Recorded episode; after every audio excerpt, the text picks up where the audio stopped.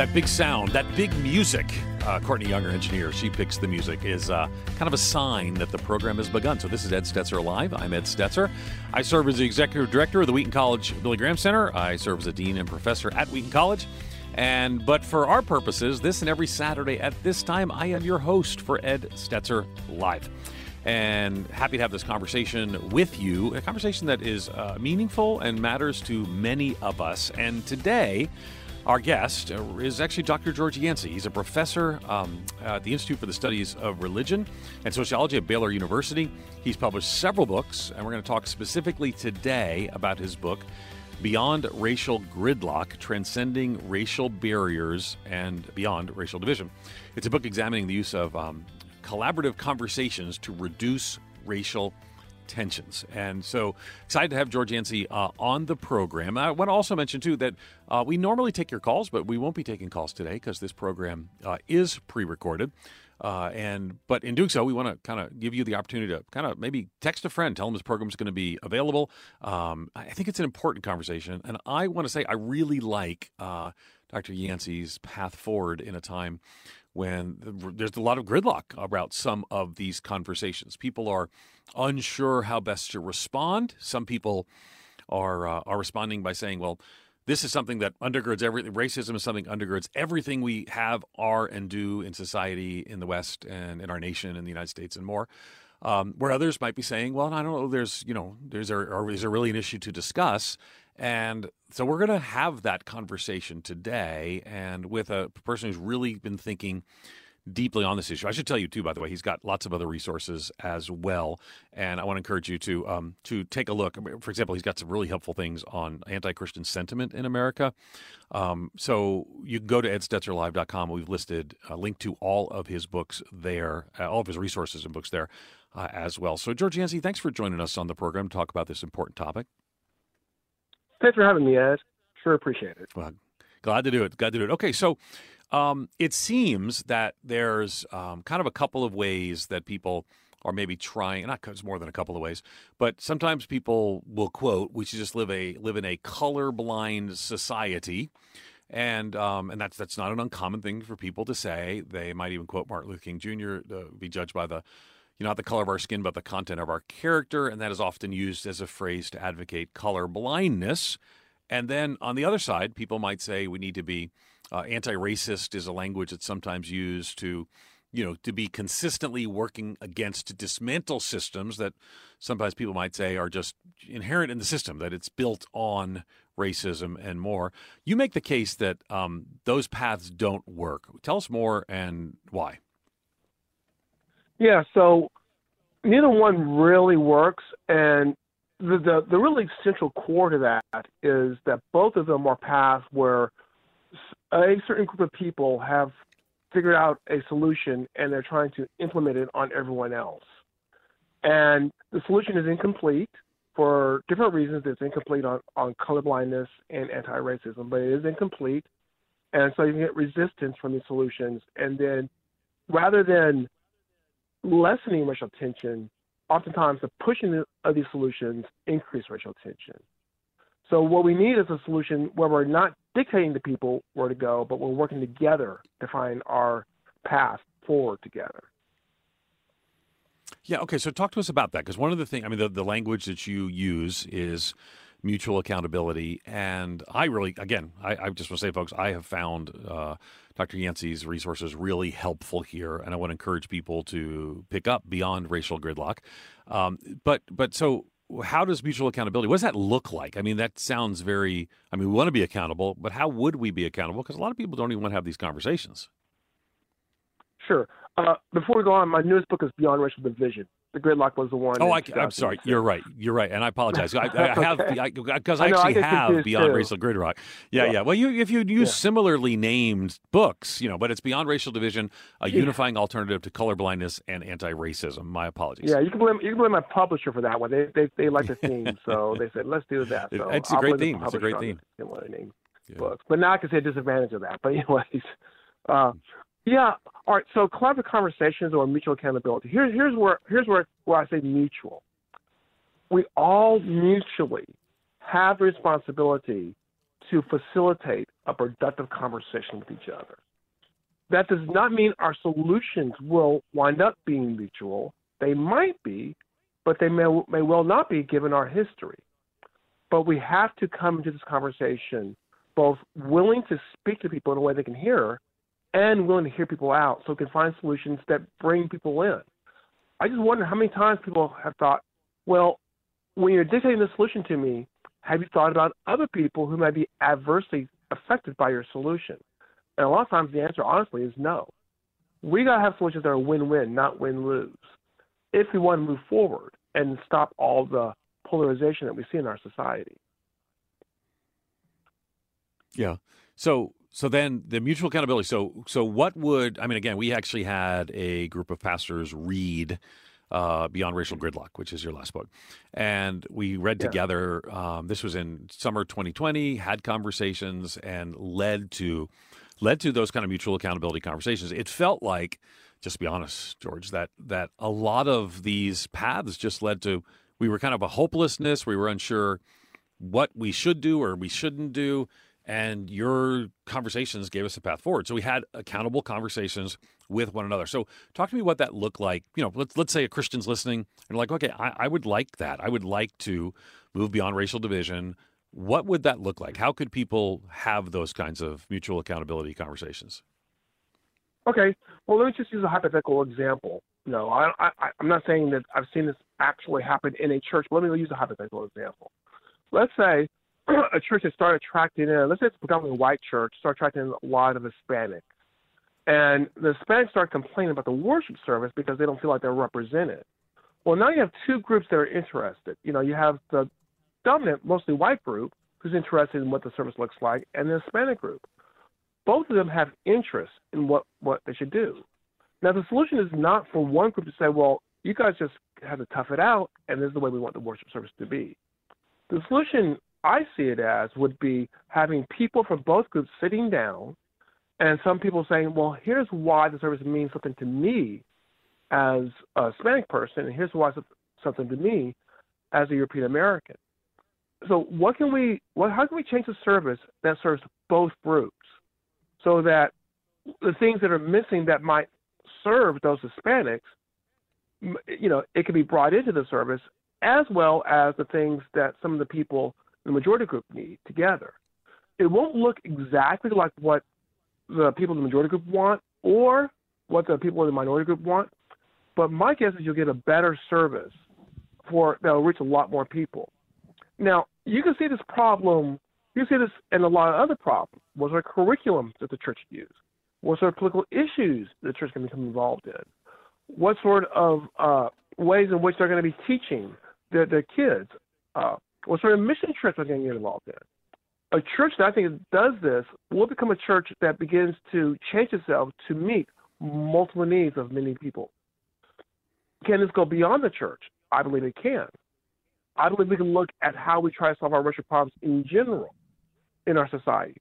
Problems such as, you know, what are we going to do with uh, with with schools uh, as far as what we're going to teach kids in schools as far as diversity. What we're going to do with with police and the community. How are we going to handle those sort of issues? What are we going to do in our criminal justice system? I think there's a lot of issues that we can address in, in a more productive way. The way we address it today is one group starts protesting, and another starts, group starts protesting, and whoever wins politically gets to say what's done. To me, that's just going to set up a cycle of protesting, counter protesting, and more fighting rather than pulling together. So that's a, a, more practical way I, I, can see how this could play itself out. Now, it takes a lot of skills, and we have to learn how to talk to each other, how to listen to one another. So it isn't just going to happen just because we want it to happen. It will happen because we work at it happening together. Yeah, I, I, I again, I, I really like uh, very much so. The like I said, we actually read um, uh, read books together, read these books together, and and um, I, am a little bit um, probably probably discouraged to the degree that some of these conversations are going to have in our culture. Um, you know, it seems that we're going uh, the wrong direction on how to have conversations about race. Um, and again, this is part of your point. And again, the book is Beyond Racial Division, a unifying alternative to colorblindness and anti-racism. So it, it seems that um, you know people have increasingly parents. We saw in this in uh, you know elections recently that you know critical race theory. You know we want people you know who candidates who will ban critical race theory and and then uh, other people said, well, does that mean we're not going to teach history? We saw news saying that you know books or you know to tell historical examples of you know racism, you know being there's something we can't use, and so it, it seems to me that rather than moving forward, we're actually as you said, we're, we're, we're, kind of, you know, winner takes all. So the elections go back and forth and the things go back and forth. Um, but I think both sides sort of, you know, sort of want that in some ways. It gives us a battle cry. And you're sort of, I don't know, standing athwart the battle and saying we need a different approach. So, do you, I mean, what are you, do you have hope here? Is this something, I mean, you're writing a book that I found very helpful and, you know, very, found very helpful to even use in churches. But what does that mean for our culture? What, what are the next, I mean, look into your crystal ball. What does the next few years look like on some of these issues? Yeah, I understand where your discouragement comes from because I felt similarly discouraged uh, a lot. Mm-hmm. Uh, and to be honest, the, the, the forces that support colorblindness and the forces that support anti-racism are very powerful. And it's in their interest to keep the fight going because they can gain resources that way. Mm-hmm. So in the short term, I, I understand your dis- discouragement. My hope and my prayer is in the long term, more and more people will tire from the fight and want real solutions where we work together. Mm-hmm. And as that occurs, and as as people like myself and others start pushing for that, that we'll be there to take advantage of that. What gives me some encouragement is that as I look at surveys, I think most people in the country don't fully subscribe to either colorblindness or anti-racism, and they're open to a new way.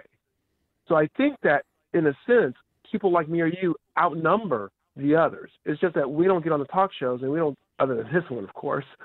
Uh, but we don't get into the into the major talk shows, and and so they they get people who are more extremists to shout at each other because that's good entertainment. Mm-hmm. We got to keep pushing though, so that we can get our voices out there. Because I think there's more people who are with us than against us. Yeah. Okay. We're going to continue our conversation with Dr. George Yancey. Um, he's at the Baylor ISR Institute of Study of Religion. Um, and I want to talk, probably define some of those things more about colorblindness and anti racism, because those might not be terms people are familiar with, but I'm guessing as we describe and define them, they'll be things with which you are familiar. So we're going to continue our conversation with Dr. George Yancey um, in just a moment in here on Ed Stetzer Live. Thanks for listening. Politics brings more division than ever, and social media is moving many to be less social and more critical. Those with Christian views are also often being dismissed. Well, what if the rise of secularism, though, is good news for the church? Throughout history, these times of decline traditionally precede powerful spiritual renewal, even revival. You need to read Mark Sayers' book, Reappearing Church The Hope for Renewal in the Rise of Our Post Christian Culture. Get a copy of Reappearing Church today at moodypublishers.com.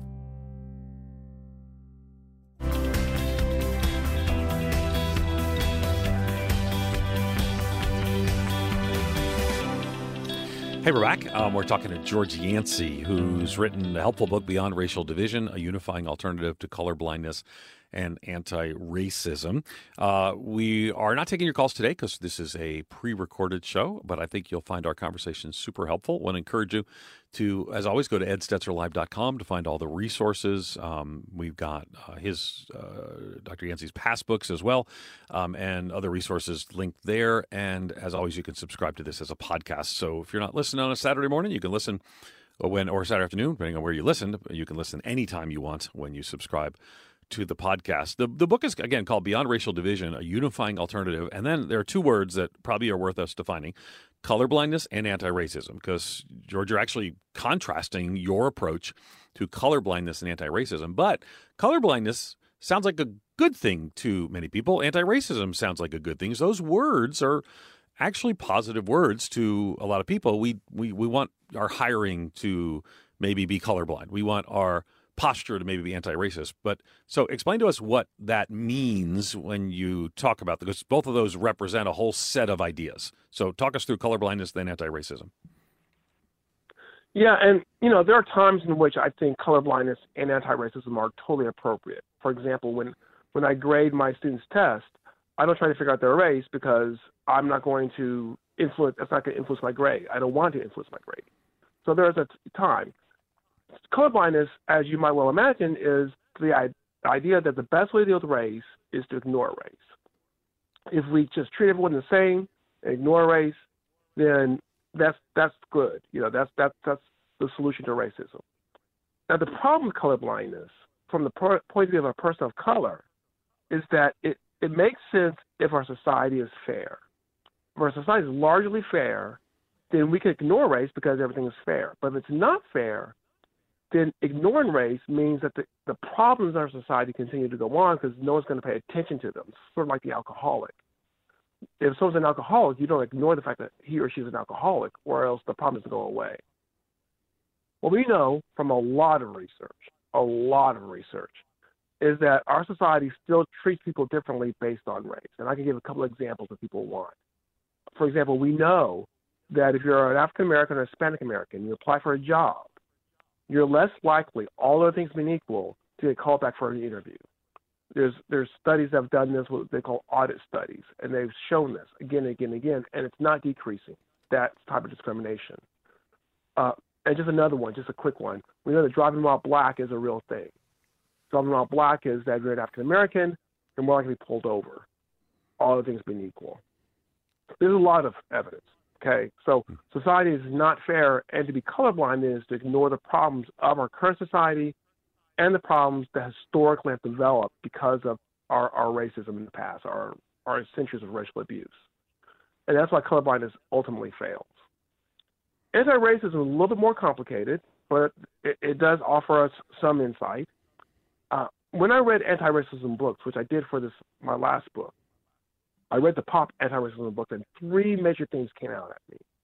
One, that racism is something that we must be intentionally dealing with. We can't just wait for it to see racism. We have to seek it out and try to stop it. Two, racism is multifaceted. It's not just about an individual racist, it's also about institutions and structures. Those first two points I agree with. It's the third point that I think is problematic. And once again, I found this in just about every anti-racism book I, I saw, or some version of this. Third point. And the third point is that the role of whites is to do what people of color tell them to do. Now, people don't actually say that, but they say it without saying it. For example, DiAngelo, the role of whites is to deny their own racial identity, to listen to people of color, and basically support them. I mean, that really is in her writing uh, Yeah, let me let me let me help there. We got to say DiAngelo. So DiAngelo wrote White Fragility I'm and sorry, other things yeah. as well. So, I'm sorry. Yes. Yeah, you just to explain yeah, who she I, I is. Say, yeah. I should say the names of the books rather than the authors. Right. Yeah. So right. White Fragility right. or How to Be an Anti-Racist. Right. You know that you know he has a certain uh, philosophy, and the role of whites is to abide by that philosophy, uh, abide by the re- reforms he wants. Uh, me and white supremacy. The role of whites is to support financial support people of color and, and to not take leadership roles. So again and again and again, what you see is whites are not to really interject their own ideas. They're just to do mm-hmm. what people of color tell them to do. And that's very problematic. Because if we believe in human depravity, human depravity is not limited to white people. Mm-hmm. Human depravity is something that we all struggle with. And if I was white, I would not feel comfortable, even if, even given our history of racial abuse, to merely have to do what other people tell me what to do. I want to have a say in that. I'm not saying that I should have the only say, but I want to have a say in what, what goes on. So yeah, that ultimately fails, and there's a lot of research. Yeah. yeah. yeah. Okay. So, so uh, by the way, I and should there's a lot of too, research too. I'm sorry. No, no, you're good. You're good. So, so Dr. Yancey is uh, he's actually he's he, he you just mentioned human depravity. So probably everybody's saying, okay, Dr. Yancey is a Christian. He has written on actually um, uh, hostile environment, understanding and responding to anti-Christian bias. Um, he's written, uh, you know, things on this. This has been an area of research for him. I actually started engaging with your work at that time, and then uh, you know, and, and, reading some of your research because I was doing research around some of similar issues. So, so then a lot of a lot of people are concerned and about critical race theory, which you touch on, um, and how does that relate to anti-racism? Yeah, you know, it's, it's kind of interesting because when I was writing the book, critical race theory wasn't even out there. No one's even paying attention right. to it. I mean, it's been there, but no one's paying attention to it. So I really didn't mention it. I would say it's like this. I think anti-racism is a derivative of critical race theory. There is not you could you could do critical race theory and not do anti-racism. I think that's possible, unlikely but possible. And so you can't say that anti-racism is critical race theory, but anti-racism, the, the efforts of anti-racism make perfect sense if you if you accept and buy into the dictates of critical race theory. So that's how I would sort of see the relationship between the two concepts. Okay, that's helpful. So um, we think, I mean, I guess probably you mentioned DiAngelo. Another famous name would be Ibram uh, Kendi. Uh, Kendi and uh, writes about anti-racism. So, so, um, so those, and this is really key because I mean, we would use words like colorblindness and anti-racism, but there's whole kind of sets of ideas that sort of come around them. So um, now you're a person of faith, you're a Christian, um, mm-hmm. yet your prescriptions here actually could be engaged by non-Christians. I, I, wish I wish they would. So where does this fit with the Christian message? And then I want to talk about how it might fit in the secular conversation. So how is this uniquely Christian? Then we'll talk about how it's not how how it also could be engaged in a culture that's not particularly Christian. Sure. So here's why I think that this resonates with the Christian message, because and I I try to go in this book. You know, if you look at the Enlightenment movement, the Enlightenment movement was really, among other things, a movement towards human perfectibility. That we're going to create a perfect society. That we humans have the ability. We've evolved. We're the we're the highest evolved creatures. We have the abilities. We have our reason, and we can create the best community. Uh, that is not a Christian approach because Christians talk about human depravity. That we, yeah, we have reason, but we also have biases. We also have our selfishness. And we will tend to create communities that serve us and our people at the expense of others. So if you believe that you can create the best community, you believe you have the answers, and that answer may be colorblindness, and that answer may be anti-racism, then your task is to convince everyone else to accept that answer, and to to squash any of the any of the objections to that answer. Your your task is to get everyone to be colorblind or to get everyone to accept anti-racism. If you believe in human depravity of everybody, not just people outside your group, but people in your group, then you would be a little bit more humble about that. And you would believe in your answers, but also acknowledge that you could be wrong. And what you need to do is talk to other people and to try to find better answers. Listen to their concerns and try to incorporate that into your conversation. So human depravity leads to a, an approach of dialogue, of, of what I call a collaborative conversation, a goal oriented conversation. And this is why I see this as a Christian based approach. Now, to sort of build on what you've also asked, can non Christians do this? Absolutely. Absolutely. And the parallel I like to think about is forgiveness. I think forgiveness is a key element of Christian faith because we need forgiveness, right? Because because we understand our failings and we need to be forgiven from God and we need to forgive others because we understand we all fail. Non Christians can also forgive too. And research has shown that forgiveness is an important component to a person's mental health. So while we can be inspired to forgiveness through our Christian faith, this does not mean that a non Christian can similarly engage in forgiveness and benefit from the from from the fruits of forgiveness.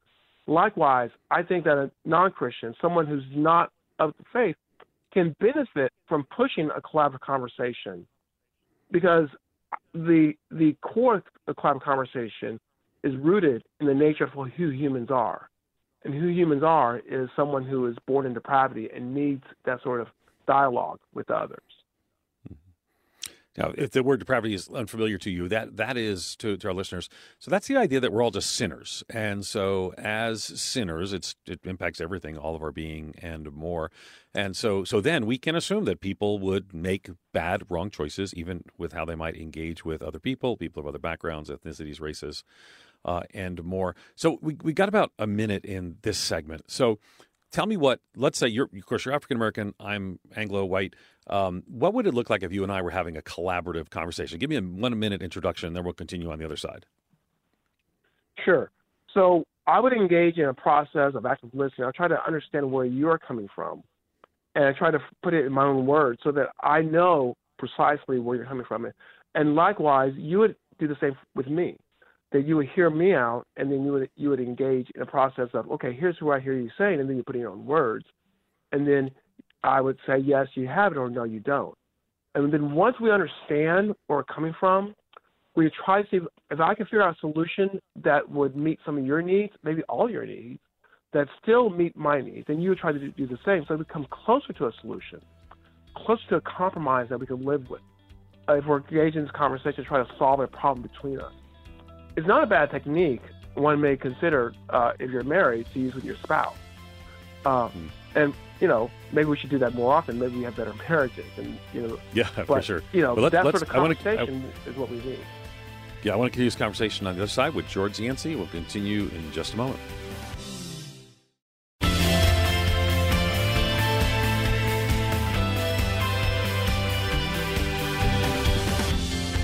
All right, we're back. We're having a, uh, a really fascinating conversation with George Yancey. Uh, he's actually written a series, uh, several books, and, and with his research and more. And you can actually go to edstetzerlive.com. They're all linked right there. Um, his books include, um, you know, the One Faith No Longer, the transformation of Christianity in Red and Blue America. Uh, there is no God, atheists in America, host, uh, hostile environment, understanding and responding to anti-Christian bias. Uh, beyond racial gridlock, uh, beyond racial division, and transcending racial barriers. Lots of helpful resources. He is, serves at the Institute for the Study of Religion at Baylor University as a PhD from the University of Texas, and we're super glad to have him, Dr. Yancey, on the program today. We are not taking your calls because we're not live. I think it's been a fascinating, and lively conversation, but we're going to have that fascinating and lively conversation. This is a pre-recorded um, episode as well. Okay, so one of the things that in these you know these conversations, these constructive conversations that you're talking about, is that um, in the world in which we live today, that's very driven by social media. You know, I'm I'm I'm Anglo white, whatever term you want to use. I'm of, of Irish descent, and so if I talk about maybe like even on this radio program, and I I would say I believe, for example, that systemic racism uh, Israel still exists in some places. Some places the past is projected into the present, and I see those implications here. I will get from people, uh, maybe on social media or whatever, uh, a video, maybe a uh, an article, but mostly a video that would be perhaps somebody who's African American. It usually tends to be same four four, five, six folks. Um, maybe someone's African American who, and they'll say, "Look, this person says that's not the case," and it can be very easy for me to say, "Well, I want to listen to that person because that person, you know, might support what I think." So, how do we end up um, hearing maybe more broadly? I don't know what's the best. I, I, I, you know, I don't think one African American speaks for all African Americans. So how do we have those things where people might have strong opinions, but they're not representative of maybe other people's opinions? Yeah, I mean, we have to be very careful about that. I mean, I clearly do not re- represent all African Americans. Uh, many African Americans disagree with me, and, and that's fine. And being an African American is part of who I am, but it's not all of who I am. So it's not the only thing that shapes my opinion. And I think that's true for all of us. There's multiple social identities that help shape our opinion and it's perfectly fine to listen to African Americans and to know that, that that being black helps to give that person that opinion, but that's not the only opinion out there. And, and so I, I think we have to be very careful. And what we tend to do, and, and by the way, everyone does this on all sides of these issues, is that they'll find the people like you probably have some non-Christian friends who, when they want to argue you, they find a Christian who says what they want, and then they give you that video and they say, "See, see, see." So you know, we all do this to some degree on all sides of issues. Is we find someone who says what we like, and then we use that as as as the key. So when it comes to an issue such as institutional discrimination or racism or or that sort of thing, I would look at evidence rather than a person's opinion. Now, you can look at people's opinions for certain things, and that's useful. but there's all sorts of evidence, like I said before, on how people of color are treated differently in our society. And to me, that's much more convincing than putting some person up there who has an opinion about whether or not systematic racism exists. Rather, I would rather look at the evidence on whether systematic, or rather not whether institutional racism exists. And and that's where I would go with that. But yeah, mm-hmm. any one person, and I know the counter to that, people will say, well, look at all the other people who disagree with that person. So let's, you know, I would I would shy away from posting someone who's black and saying, all right, here this per- black person said it, therefore it must be true. Right, that's helpful. So it's not so we we might listen to others and people do have different experiences and you know one of the things that I have found very helpful is to sometimes host conversations. And you know, I know that everyone can host conversations. I get that. But to uh, host conversations where particularly with pastors or you know uh, fellow evangelicals is a term I'd use to describe uh, my theological beliefs, and fellow evangelicals who may be you know Latino or African American or Asian, and they might say, well, you know, I experienced this differently, and and I find out, well, well, wait a second, we're not maybe living in the same world sometimes, and and that seems to be for a lot of people, that's when a light goes on for them. It's like, well, wait a second, so they're experiencing some of these things differently than I am. So how does that help? I mean, that's a part of what you write about is mm. helping people to see from somebody else's perspective. How does that help us? Yeah, I think the more we talk to other people who are not of our group and learn from their perspective, the better picture we get. Because, you know, you don't want to talk to one or two people because they could be anomalies. But if we start talking and we develop the, the friendships, our social networks that's integrated enough, and we can start hearing from people and, and we can understand their experiences and be better able to to know how we can minister them, how we can how we can uh, treat them in a better way. So I think that's a very valuable uh, uh, thing to do. One thing that I suggest, though, and I tell the story in my book, is to be willing to have the conversation. Because when I was when I was in college, my best friend was a white guy, and we talked about everything but racial issues, literally wow. everything but racial issues. And hmm. yet, I was experiencing racism at that time because I remember confining into another guy who's not my best friend, but he's a Hispanic. So I put the blame on myself for not having been willing to to approach him with that conversation. I don't put the blame on him. He didn't do anything about it. I was the one who did not initiate those conversations. And so we have to initiate those conversations with people that we've developed a trust with and have them so that we can gain insight and also share our story with others. Now, now, you know, initiating those conversations, um, there's a whole lot of people who don't want to have these conversations. I mean, it's these are mm-hmm. uncomfortable conversations, and one of the things that um, I actually one of the one of our board members at Moody Bible Institute, James Meeks, um, he's a dear friend. He's actually a student at our Wheaton College Graduate School in our program that I had the privilege of leading. Uh, but well known African American leader here in Chicago. Again, as mentioned, on the board of Moody Bible Institute, Moody Radio. And um, one of the things he said is that to me, he said, well, you know, you it's kind of a luxury whether or not you engage in conversations about, for example, race. He said, it's not really a luxury for me. I mean, this is my lived uh, my existence. I have conversations about these things. So, how do we help people to even want to have those conversations, particularly people in majority culture like me? You know, to have these conversations is going to help us to uh, to deal better with these racial issues. And I think that even those from the majority culture, uh, I hope are starting to see that that we we can't uh, put it underneath the rug, sweep it underneath the rug, and hope it goes away. That uh, if we're going to have more racial incidents. We're going to have to be able to deal with them. We want to understand where people of different races are coming from, and we want to solve problems. If we don't have those conversations, then our problems get solved by whoever, whoever has the biggest political stick and whoever can can beat the other person down in submission. So for me, uh, what I would say to the, to those in the majority that these issues don't go away because you refuse to have the conversation. And I understand it's an uncomfortable conversation. And I'm not saying just go up to any any person of color. Develop friendships first. By all means, develop those friendships first. Develop some sort of level of trust with each other. Uh, and and if you do that, then the conversation becomes a little bit easier. But most people of color are going to be honest with you, and as they're as they're honest with you, it's going, there's going to be some, some uncomfortable things being said. And for some people of color, they don't want the conversation either. So it's not you know one way or the other. And we we have to hear these uncomfortable things if we're going to get we're going to understand where people are coming from, so that we can find solutions that work rather than just plan on how we can beat people down so that we can get what we want politically or socially in our society. Yeah, and I, I think I think um, that's a big part of how to have that conversation because some people are are nervous. Well, you know, what if I say the wrong thing? You know, I, I do, do I have to be an expert on on everything? You know, do do I if I if I talk about critical race theory and I don't know about it, what does that mean for me? If I if I don't even the beginning of the show, if I didn't know what colorblindness was, I you know if colorblindness I think is is a good thing, but you're telling me that there's some concerns with that. So how do I know what I know? And again, you can be very nervous. You don't want to be accused of or be said, well, that's you know what you said was racist. Um, now you talk some about the relationship.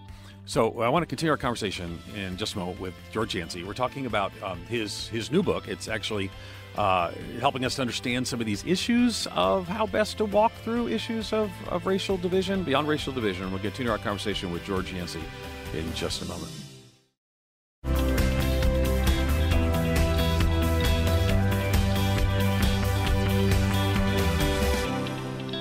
Hey, we're we're back. We're talking to George Yancey. We're talking about his uh, his his new book is actually called Beyond Racial Division, a unifying alternative to colorblindness and anti-racism.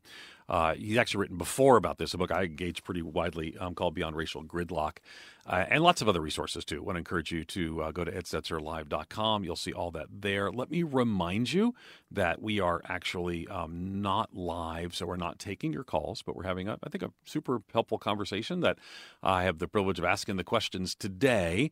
Um, okay, so that being said, so we kind of ended the last segment, uh, George. One of the things I think a lot of people are like, if I have this conversation and I say the wrong thing, there could be ramifications for me. People could misunderstand and maybe tell other people that I wasn't, you know, this or that. So, how do we have a conversation in a place of trust in these kinds of difficult conversations?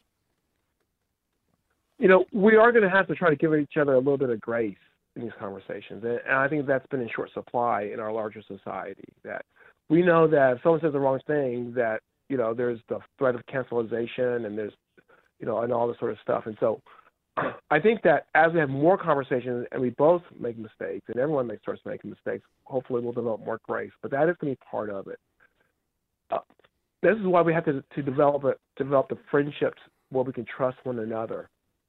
And ideally, we, on the individual level, we've these conversations with people in our social networks that we've developed some level of trust that have goodwill, with goodwill towards each other because we care about each other.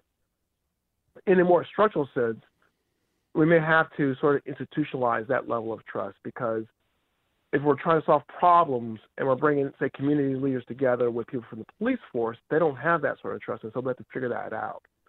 Uh, uh, what I would uh, try to do uh, is – to try to have people enunciate their perspectives and have another side listen to that and then try to articulate what they hear because I think that's a little bit clinical, but it, I think it takes away some of the some of the edge of I might say the wrong thing because all I'm trying to say is what I hear you saying, and when someone is enunciating their perspective, we got to give them the grace to enunciate how they truly feel, and it may always it may be sometimes be uncomfortable.